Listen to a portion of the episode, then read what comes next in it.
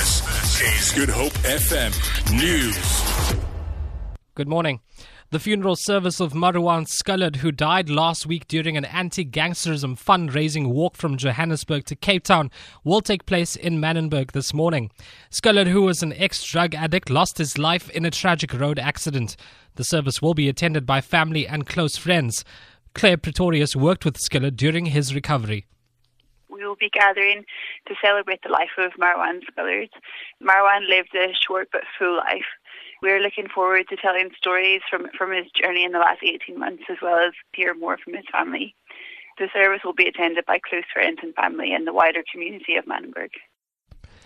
Business leaders have assured government that they'll try to persuade colleagues not to make negative public utterances about the country and its leadership.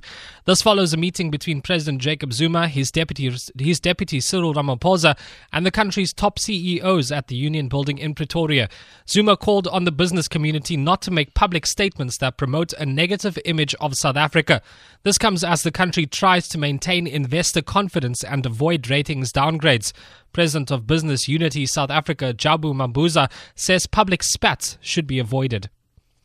So it is important that us as business leaders need to govern ourselves, need to mind our language, need to be careful and be conscious of the things we say and ask ourselves, as a business leader, is this that I'm saying going to give confidence to investors?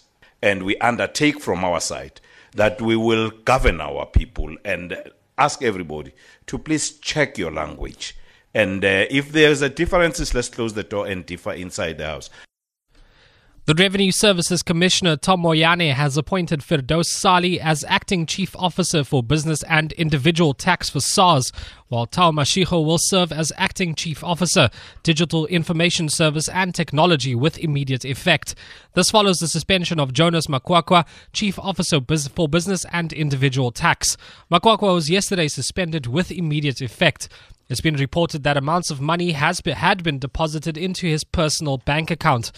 And finally, a new dinner theatre is opening its doors in the in the heart of Cape Town this week with the South African premiere of an acclaimed international musical.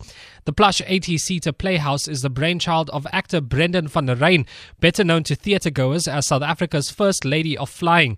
The Tony Award-winning rock musical Hedwig and the Angry Inch is opening the new intimate theatre with Hartra Paul de Toy in the lead. He talks about the new venue.